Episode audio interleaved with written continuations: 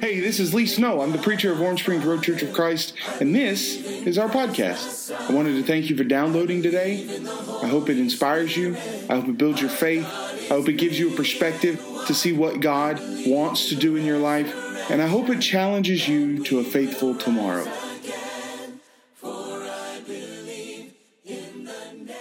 All right, good morning. I'm certainly happy to see everybody here today. Um, it's always good to see y'all smiling faces looking back up here at me, as I know you're probably, maybe happy to see my smiling face looking back at you. I'll leave that up to you. Uh, but I appreciate you being here. Um, as I said in Bible class, it's a little bittersweet for me today because it's my last Sunday here for a while, because I'll be flying back to Tanzania tomorrow. So y'all be praying about that. It's going to be a long plane ride, and it's going to be a very busy time for me there. So uh, y'all be in prayer about that. Uh, today, we are going to be finishing up our study through Romans. Uh, we kind of took a, a, brief time in the last few weeks to look through the book of Romans at some of the highlights. And when Lee left to go on his trip, he said, I want you to preach about the aspects of the family from Romans 16. The aspects of the family. Now, we're not talking about our at home families, we're talking about the family of Christ the family of God. And we see some very particular things in Romans 16 that are marks and they serve as identifiers of what the family of God actually looks like. But before we go there, we need to understand the context that Paul is writing in. So I would ask you first to go to Acts chapter 2. Acts chapter 2.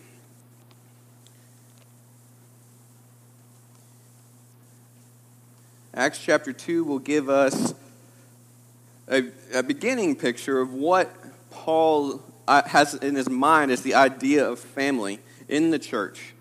And if you will look in verse 42, I'm just going to fly through these real quick so we can get through these and get to Romans, but I want you to pay attention as we go through these. In verse 42, we see that the early church was bound in both doctrine and fellowship and that they prayed together. This is one part of their family aspect. Uh, verse 43, we see that they're marked by their sense of awe. And this is not even necessitated by the signs and wonders being done. They were just so awe filled by the life they lived together and by the power of the Spirit personally in their own lives that it translated into how they functioned as a family. When we look at ourselves, do we just walk around all the time with a, a sense of awe about who we are and where we belong in the church? Are we ever just awe filled to be part of the family of God? I know these people were. Beginning in verses 44 and 45, now we see that they had all things in common. They sold their things to give them to any who had need. And in verses 46 and 47, we see that they shared life together in the form of table fellowship, that is, breaking of bread in each other's homes. And they shared life together in the form of religious piety and in their form of their social status. They were not content just to come to gather to worship once a week and then go home and not talk to each other again after that. They lived life together as a functioning family. They prayed together, they ate with each other, they were constantly spending time with each other. They thrived on the fellowship that they had there. They depended on that fellowship. It seems to me like in our day and age, we like to just come to worship and we get that out of the way and then we go home for the week and we don't see or speak to many people, if any people, in the church at all until we see them on Wednesday. This is not a picture of what we see in the New Testament as a family. And that's just in Acts 2. If we go now to Acts chapter 4, we see this picture more fully fleshed out. In Acts chapter 4, if you look there in verse 32, we see that they shared one heart and one soul.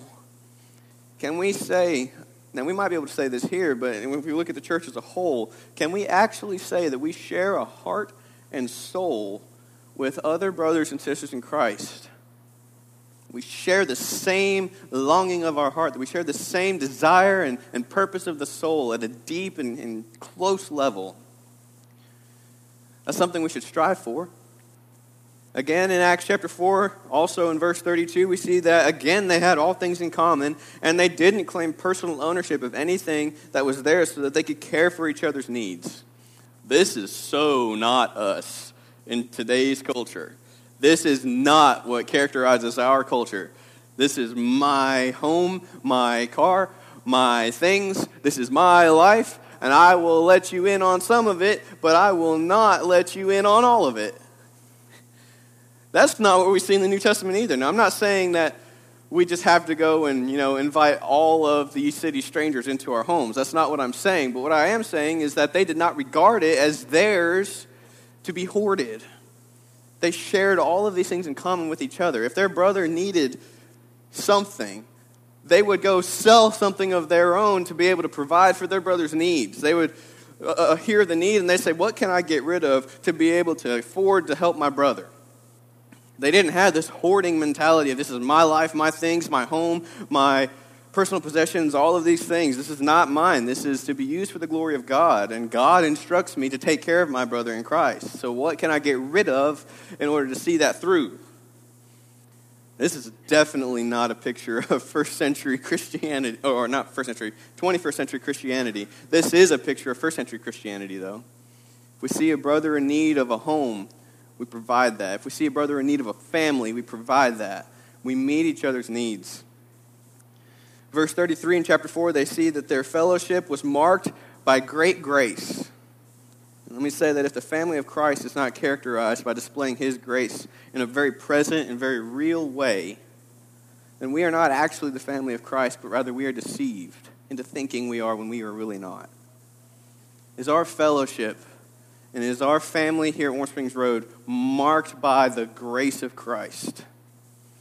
When people on the outside look at our fellowship here, is in, in Columbus, but also you know worldwide as the church, is the first thing that comes to their mind the grace of Christ.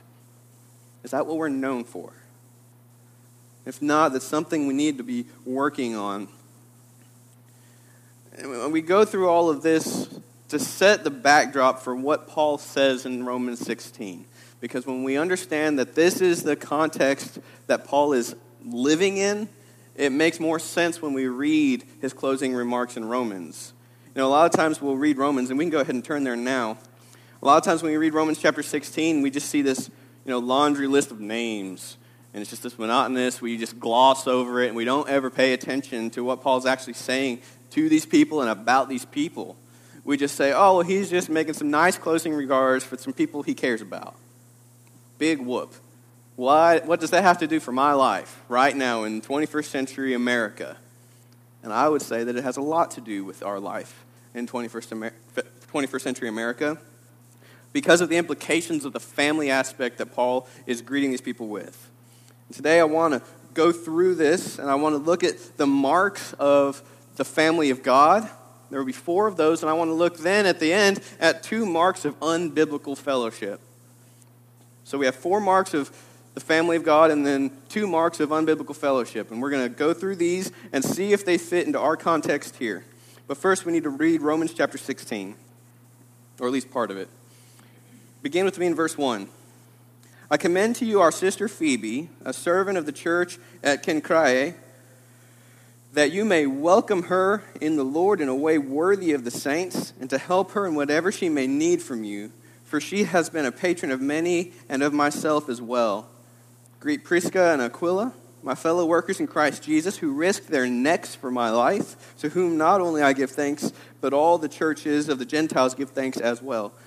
Greet also the church in their house. Greet my beloved, uh, these names, I'm telling you, uh, We'll go with that. Who was the first convert to Christ in Asia. Greet Mary, who has worked hard for you. Greet Andronicus and Junia, my kinsmen and my fellow prisoners. They are well known to the apostles, and they were in Christ before me. Greet Ampliatus, my brother in the Lord. Greet Urbanus, who, or our fellow worker in Christ, rather, and my beloved Stachys. I'm telling you these names. They'll, they'll get you if you're not careful. It's not even as bad as the Old Testament, but it's still getting me. Uh, greet Apelles, who is approved in Christ. Greet those who belong to the family of Aristobulus. Greet my kinsman Herodion. Greet those in the Lord who belong to the family of Narcissus. Greet those workers in the Lord, uh, Tryphania and Tryphosa. Greet the beloved Persis, who has worked hard in the Lord. Greet Rufus, chosen in the Lord, and his mother, who has been a mother to me as well. Greet Asin Caritas, Phlegon, Hermes, Patrobus, Hermas, and brothers who are with and the brothers who are with them. Greet Philologus, Julia, Nereus, and her sister, his sister rather. Excuse me, I'm getting all kinds of tongue tied. And Olympus, and all the saints who are with them. Greet one another with a holy kiss. All the churches of Christ greet you. In verses 17 and 18, I appeal to you, brothers, to watch out for those who cause divisions and create obstacles contrary to the doctrine that you have been taught. Avoid them, for such persons do not serve the Lord Christ, but their own appetites, and by smooth talk and flattery they deceive the hearts of the naive. I want to stop there. And while we stumbled and fumbled through pronouncing all those names, we need to notice the first mark of the family of God or the family of Christ. And that is, these are not just names. These are not just names to Paul. See, Paul sees each and every one of these people as actual family, as actual family. And this is so important because a lot of the times I think we come to church and we think that it's more of just a social gathering of holy people coming to just praise God together. And it's so much more than that. See, the first mark of the family of God is that they are an actual family. I've said this a couple times, and I'm going to say it again, but have we ever stopped to think about the fact that you are more closely related to the person in this room that is sitting with you today than you are your own blood relatives? And that's because of Christ. You are more closely related to the person sitting in front of you or behind you today than you are your own mother or father. This is a huge difference than the way that we come and, and perceive the family of God to be, because this also places a responsibility on us. See, when we're family, it, it requires more of us than if we were simply acquaintances that meet together for worship. If you are my actual brother and my actual sister, now I have a responsibility to care for you in ways that I would never care for you before, and now I have a responsibility to meet your needs in a way that I've never done before. It deepens the level of relationship because we're responsible for each other. You know, family is more significant than friends. We all know that. But that, that rarely transcends into our church family. Like I said, we come together on Sunday, we have a great time, we worship, we enjoy the fellowship, but it never carries out. And if it does carry out, not as often as it should, and we just come together again on Wednesday, and then we don't see each other again until Sunday. When has this ever been the part of the church that we read about in the Bible? See, Paul sees these people as actual brothers and actual sisters. When he looks at Aristobulus, he does not see a friend. He does not see some fellow worker in the Lord. He might see that, but that's not what he sees first. What he sees first is his actual brother. What about for us? When I see Gary, do I see him as my actual brother in Christ? He is my real big brother in Christ. What about Miss Ginger? Is she my actual sister in Christ? Or is she just a really sweet lady who comes to church that I enjoy talking to? What about Forrest? Is he my actual older brother in Christ? See, when we approach the family of God this way, it changes the way we see everything. It changes the way we fellowship. It changes the way we live our lives because we want to spend time with our family more than we want to spend time with our mere acquaintances that we come together for holy purposes. Paul here and not in so many words, but the, the spirit of what Paul is doing here echoes what Jesus says in Matthew chapter 12, verses 46 through 50. And when, in, in this context, Jesus is with his disciples, and his family comes up to him. And when his disciples make known the fact that they are there, Jesus turns and he says this He says, Who is my mother and who are my brothers? And stretching out his hand towards the disciples, he said, Here are my mother and my brothers. For whoever does the will of my Father in heaven is my brother, my sister, and my mother. See, Jesus recognized, or, or not even recognized, he knows already, but Jesus set forth a standard of family kinship when the disciples that follow him, where those who serve the Lord on high, who are in Christ, are closer than their actual family. And this is something we need to adopt. The next mark that we see from Romans chapter 16 is the mark of closeness. We've talked about the mark of actual family, the mark of actual brother and sistership, but we also see the mark of closeness. We read through this list, and again, we have a temptation just to gloss over it, but we see that Paul is mentioning very particular, very intimate things about these people.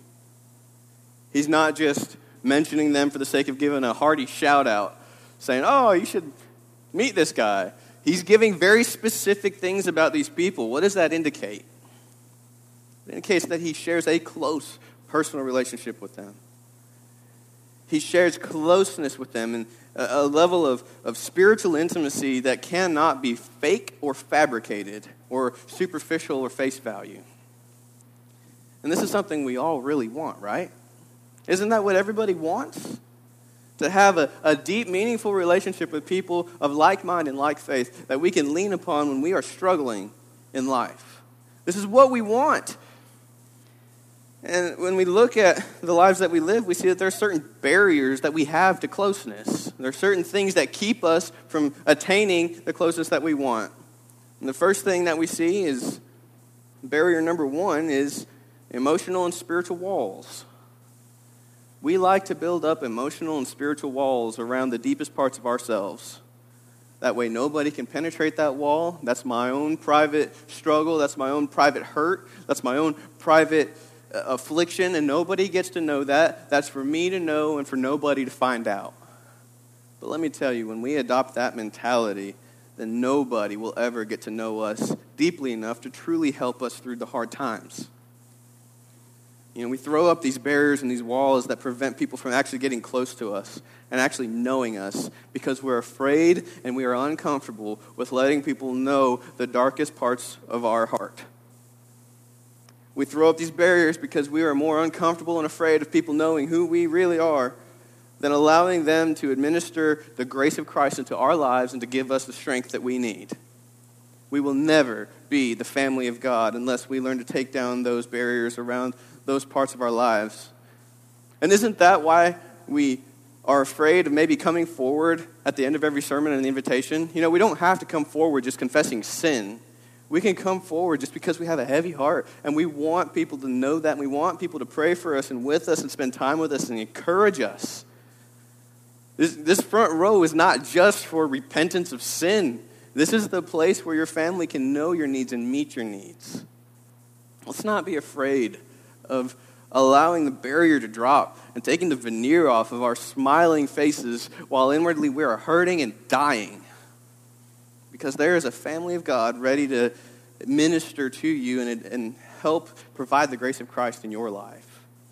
We don't have to always have the barrier up. The second barrier we see to the mark of closeness is busyness. Busyness.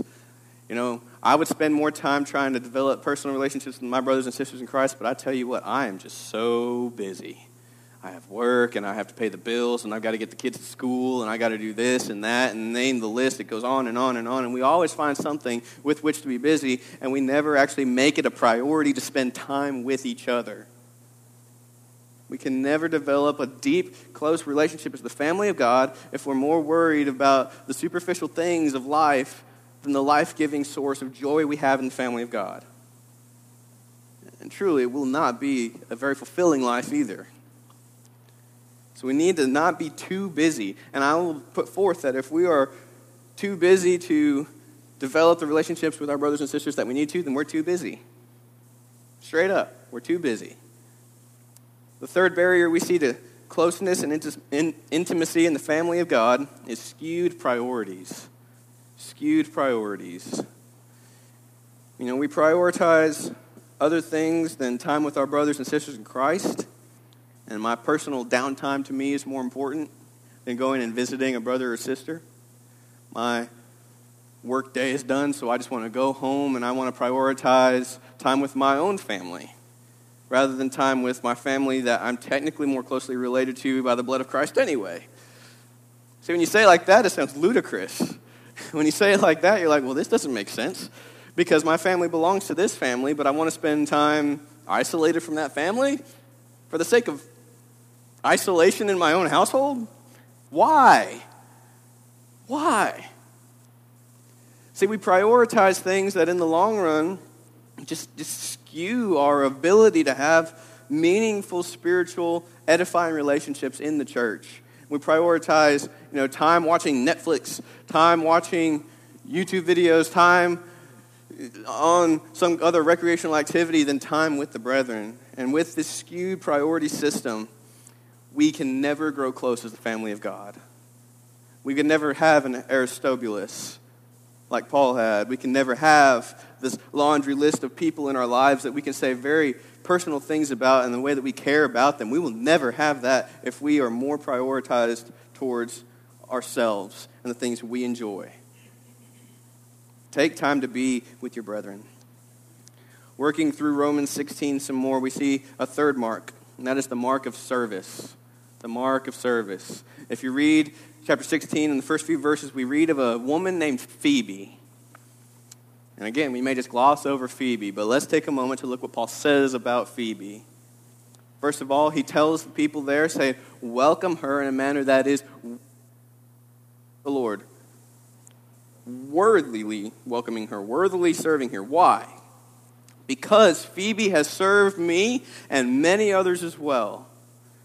See, here in the mark of service, we see that, that Paul mentions Phoebe, that she may serve, that they may serve her as the same way that she has served others. You know, the standard of service towards each other is a mark that cannot be ignored in the family of God. What are we willing to do to serve each other? You know, Phoebe provided her resources, provided her time, provided her, her services for the sake of people who needed her. And sometimes we see that our family members may need us, and we're okay and content with simply calling them on the phone and say, Hey, I thought about you. And then we leave it alone after that. we don't ever go any further than simply saying, Hey, I was thinking about you today. Hope to see you Sunday. Bye. This is not the picture of Phoebe. We see that Phoebe dedicated herself to serving Paul and others who were in need. And as a result, Paul tells the people of Rome, saying, You serve her the same way. You serve her in a way that she has served me, and you do so because it'll be worthy of the Lord. Now, when he says that there's service that is worthy of the Lord, what does that also imply? That there's service that's not worthy to the Lord. There is a type of service that you can give that is not worthy. My fear is that sometimes our, our service can become half hearted and to the point where we're just making a, an effort just to say we did something, but we don't really care enough to go further than that. And through the half hearted service, I'm afraid that we might be serving in a way that is not worthy, that we might not be welcoming in a way that is worthy of the Lord. I'm afraid that sometimes we might become self centered in the way that we serve and will help to a certain point, but if it requires me to go further than that, then, well, that's just a big inconvenience to me. This is not the type of service that Paul is talking about in Romans 16. He's talking about the service where they have all things in common, where your hurts are my hurts, your struggles are my struggles. I'm going to do whatever I can to make sure that stops. You need something? Well, I need that same thing because you need that same thing and therefore I'm going to make sure that you have that need taken care of. That's the kind of service that is worthy of the Lord. Not this half hearted, give you a quick little call and then leave it alone and make, not going any further to make sure that you're provided for. Running out of time here, so we're going to move forward. Number four, the mark of risk. We've seen the mark of actual family, the mark of closeness, the mark of service, and now the final mark, and that's the mark of risk. If we read about Prisca and Aquila after Phoebe, we see one very key identifier about them and what they did for Paul. And that is that they risked their necks for Paul. They risked their own safety and their own lives for the sake of Paul. How many of us, if let's just assume that we were in a, a persecution type scenario, and we found out that one of our brothers and sisters here has been condemned to an awful fate because of their faith. How many of us would actually get up and risk our own safety and our own lives to intervene and help with their need? Knowing full well that you might die in the process. Now, we may sit here in our comfortable church buildings and say, oh, yeah, I do that. Because it's easy to say that when there's not an actual threat. It's easy to say that when there's not a, a reason for our necks to be on the line, but it's a lot different when we're in that situation. The point being is we need to be people who are willing and ready to risk everything about ourselves for the sake of our brothers and sisters in Christ. We need to be willing to, to throw ourselves out there and just stick our necks out for our brethren, provide for them, and, and help them through that struggle and that challenge. Because that's exactly what Christ did for us.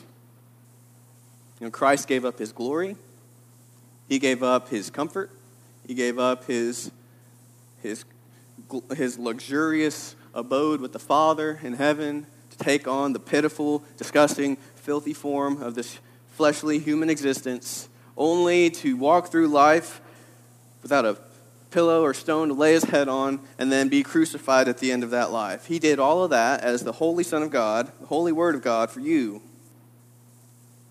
So, why is it that sometimes we would be unwilling to do that for the people that Christ did that for? See, we need to have the spirit and the mind of Christ where we're willing to risk everything for the sake of our brothers and sisters who need help. Uh, I was reading a book from Francis Chan earlier this week. Well, I should say listening. It's an audiobook, and I don't agree with everything he says doctrinally, but he gives a good illustration, a really good illustration. And it's about a man who lived in Germany during the time of the Holocaust. And this man identified as a Christian. And he gives a story, a true life story about his life. And I'm going to read that, that story to you coming from this man's own perspective. He says this We heard stories of what was happening to the Jews, but we were trying to distance ourselves from it because what could anyone do to stop it? A railroad track ran behind our small church, and each Sunday morning we could hear the whistle in the distance and the wheels coming over the tracks. We became disturbed when we heard the cries coming from the train as it passed by. We realized that it was carrying Jews like cattle in the cars. Week after week, the whistle would blow. We dreaded to hear the sound of those wheels because we knew that we would hear the cries of the Jews en route to a death camp. Their screams tormented us. We knew the time the train was coming, and when we heard the whistle blow, we began singing hymns. By the time the train came past our church, we were singing at the top of our voices. If we heard the screams, we sang more loudly, and soon we heard them no more. Years have passed, and no one talks about it anymore, but I still hear that train whistle in my sleep. God, forgive me and forgive all of us who called ourselves Christians yet did nothing to intervene. I fear is that when it comes to a world around us that's in hurt, specifically brothers in Christ who are in other areas of the world who are suffering and hurting because of persecution or whatever other ill fortune has beset them, instead of going and intervening in their situations and in their lives, we are sitting here comfortably in our church buildings, singing songs more loudly, and in our singing, drowning out the cries of our brothers and sisters who need. My fear is that instead of risking a bit of our comfort and a bit of our lifestyles, that we are just singing more loudly to drown out the cries of the people who are brothers and sisters in Christ who are suffering at the hands of worldly evil people for the sake of the gospel. And we're sitting here singing more loudly and more loudly and more loudly. God, forgive us if we have become the people who, instead of risking everything for the sake of our brothers and sisters who need our help, would rather sit back and sing praises to God so that we don't have to intervene in their situation. God, forgive us if we are not the family members to those people who are suffering for the cause of Christ because we like our situation here more than putting ourselves on the line for their sake when something can be done. I pray that we will learn to have the marks of this Christian family. We will develop them and learn to enjoy the fellowship that is meant to be had in Christ. These are the marks of what it looks like to be the family of God. But this picture is not complete unless we look at the two things that Paul gives that show what the family of God isn't, what it's not supposed to look like. We get this beginning in verses, or, or, or contained in 17 and 18 in chapter 16. Let's read that again, real quick, together. Romans chapter 16, verses 17 and 18. Paul says, I appeal to you, brothers, to watch out for those who cause divisions and create obstacles, contrary to the doctrine that you have been taught. Avoid them. For such persons do not serve our Lord, but their own appetites, and by smooth talk and flattery they deceive the hearts of the naive. All right, I have two marks for unbiblical fellowship here, but I'm going to lump them together because they go together. And the first mark is the mark of division. The mark of division. And the next mark we see is the mark of obstacles. The mark of obstacles. Paul talks about two kinds of people here, and maybe they they do the same thing at the, or, or maybe they do both of these things at the same time, even, or one or the other individually, unsure. But he says, watch out for people who cause divisions. The one thing that will kill the fellowship of the church faster than anything is divisiveness, contentiousness, and people who are not willing to unite under the blood of Jesus Christ, but rather to pick fights with everything that's going on. Watch out for divisiveness and dividers of the body of Christ. And watch out for those who throw obstacles in the way of others. See, this is where the text gets really, really heavy. It's really heavy because it causes us to look very deeply and honestly at ourselves and whether or not we are a person of this nature, whether we do these things. Now, I'm not going to claim that this passage of Scripture is going to be pleasant to talk about but it's something that needs to be talked about because I don't want to get, a, get to the end on Judgment Day and then have Christ tell me that I was a divider of his bride. I don't want any of you to have to go through that. So we need to talk about it. The sad reality is that if you or I ever actively divide the church, even with the best of intentions, we are actively failing to adhere to the doctrine of Christ. We are actively failing to adhere to the doctrine of Christ. And that's what Paul says here. He says these people cause divisions and they throw obstacles in the way, which is contrary to the doctrine that they have been taught. That's the very first thing he says about them. It's contrary to the doctrine they've been taught. The doctrine of Christ is to love one another. When Jesus is talking to his disciples in the book of John, before he goes to his crucifixion, what does he say is the major defining characteristic of his disciples? What will they be known by? Their division the stumbling blocks they throw in front of each other? No, it's their love. It's their love. The doctrine of Christ is that you love one another, and by your love, they will know that you are my disciples. The mark of division. If we ever cause or stir up brothers to be divided or draw dividing lines between brothers and sisters of Christ, even with the best intentions, then we are deceived if we think that we are doing so for the glory of God. Actively stirring up division is actively drawing and quartering the body of Christ, and actively drawing and quartering the bride of Christ, to which we will have to answer to her husband for in the end. And I don't want that for me. I don't want that for you. I don't want that for anybody. The next point is those who throw out stumbling blocks. If you or I ever cause or throw out obstacles in the way of our brothers, even with the best intentions that hinders them from running, we are actively deciding to not serve Christ. We're actively deciding to not serve Christ.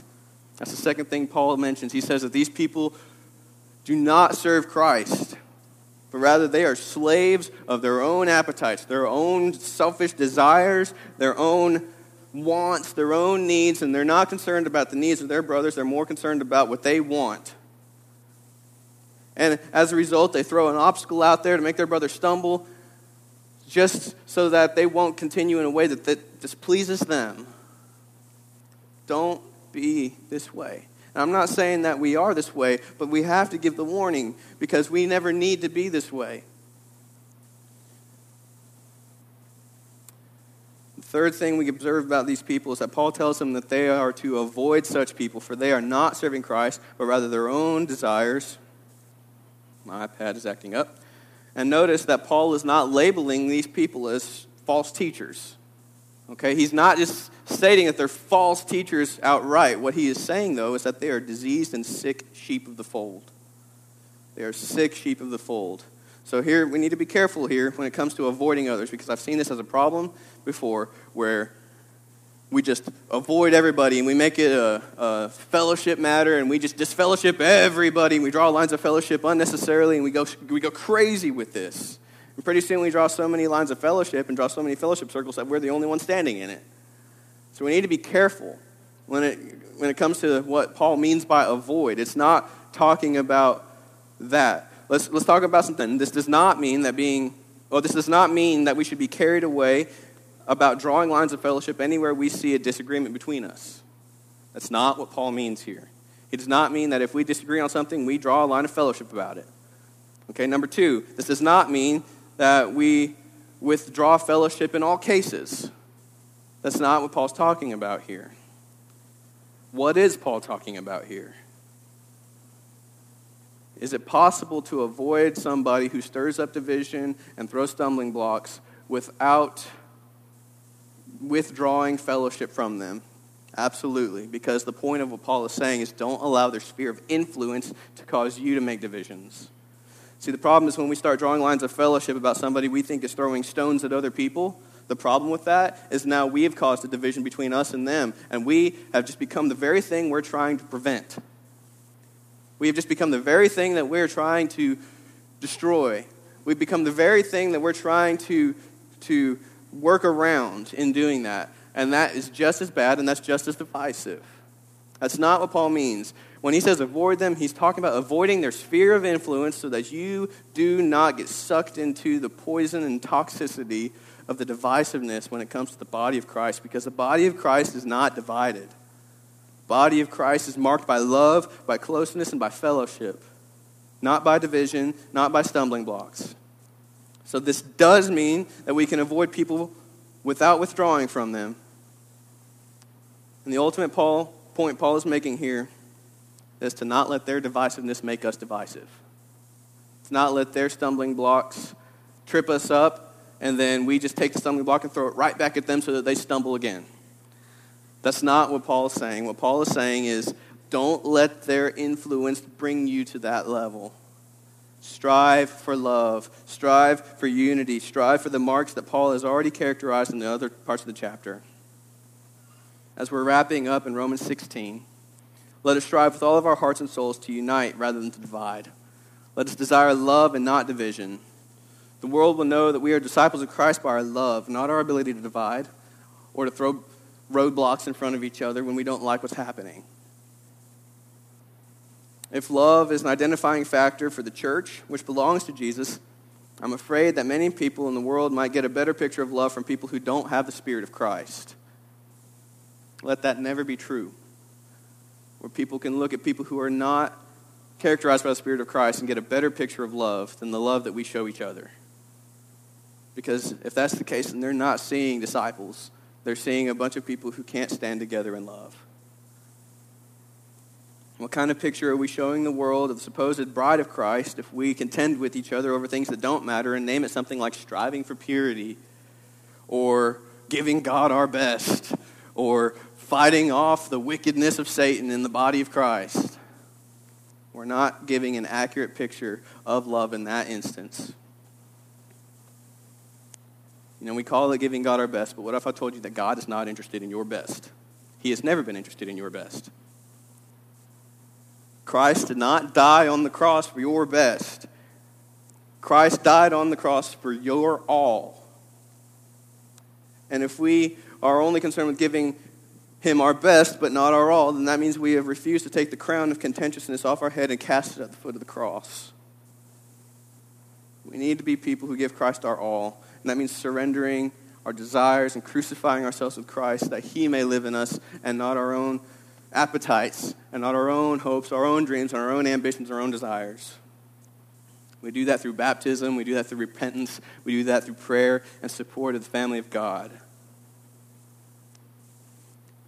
Coming to the end of this lesson, if we realize that maybe we haven't been the family we need to be, or maybe we are, and we just need to be encouraged to strive ever more Strive for these things.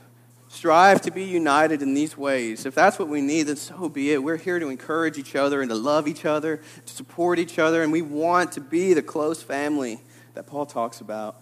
We want to look at each other and regard each other as brother and sister. When I, when I see you here, you're my actual brother, and it fills my heart with joy to see that you are here and we have fellowship together. When we're family, we do things for each other and we put ourselves at risk for each other. When we're a family, we are, are close and we strive to tear down the barriers that keep us from being close to each other. We strive for all these things. But if we are the people instead that cause division, or maybe we realize in our own hearts that we have been people who throw stumbling blocks in front of others, now is the time as well where we can come and ask for forgiveness and repentance and we can become the family again.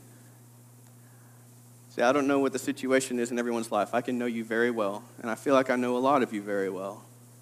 But at the end of the day, the hardest thing for a preacher to do is to be a healer to the hurting and a surgeon to the injured, while at the same time being somebody who can wield the sword of the Spirit in a way that defends God's people from harm. You know, sometimes we don't know who needs the surgery, sometimes we don't know who needs the healing, and sometimes we don't know who needs the sword wielded against them. But I pray that through God's word and through the things that we've talked about today, that the message has landed where it needs to land in your life.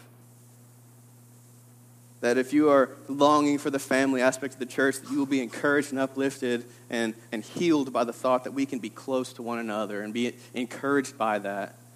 Or maybe if we're injured for some reason spiritually and we're hurting we need repair, reparative surgery in our hearts, we pray that this message may have landed there in that area so that it can work on us and restore us so that we might be brought back to where we need to be.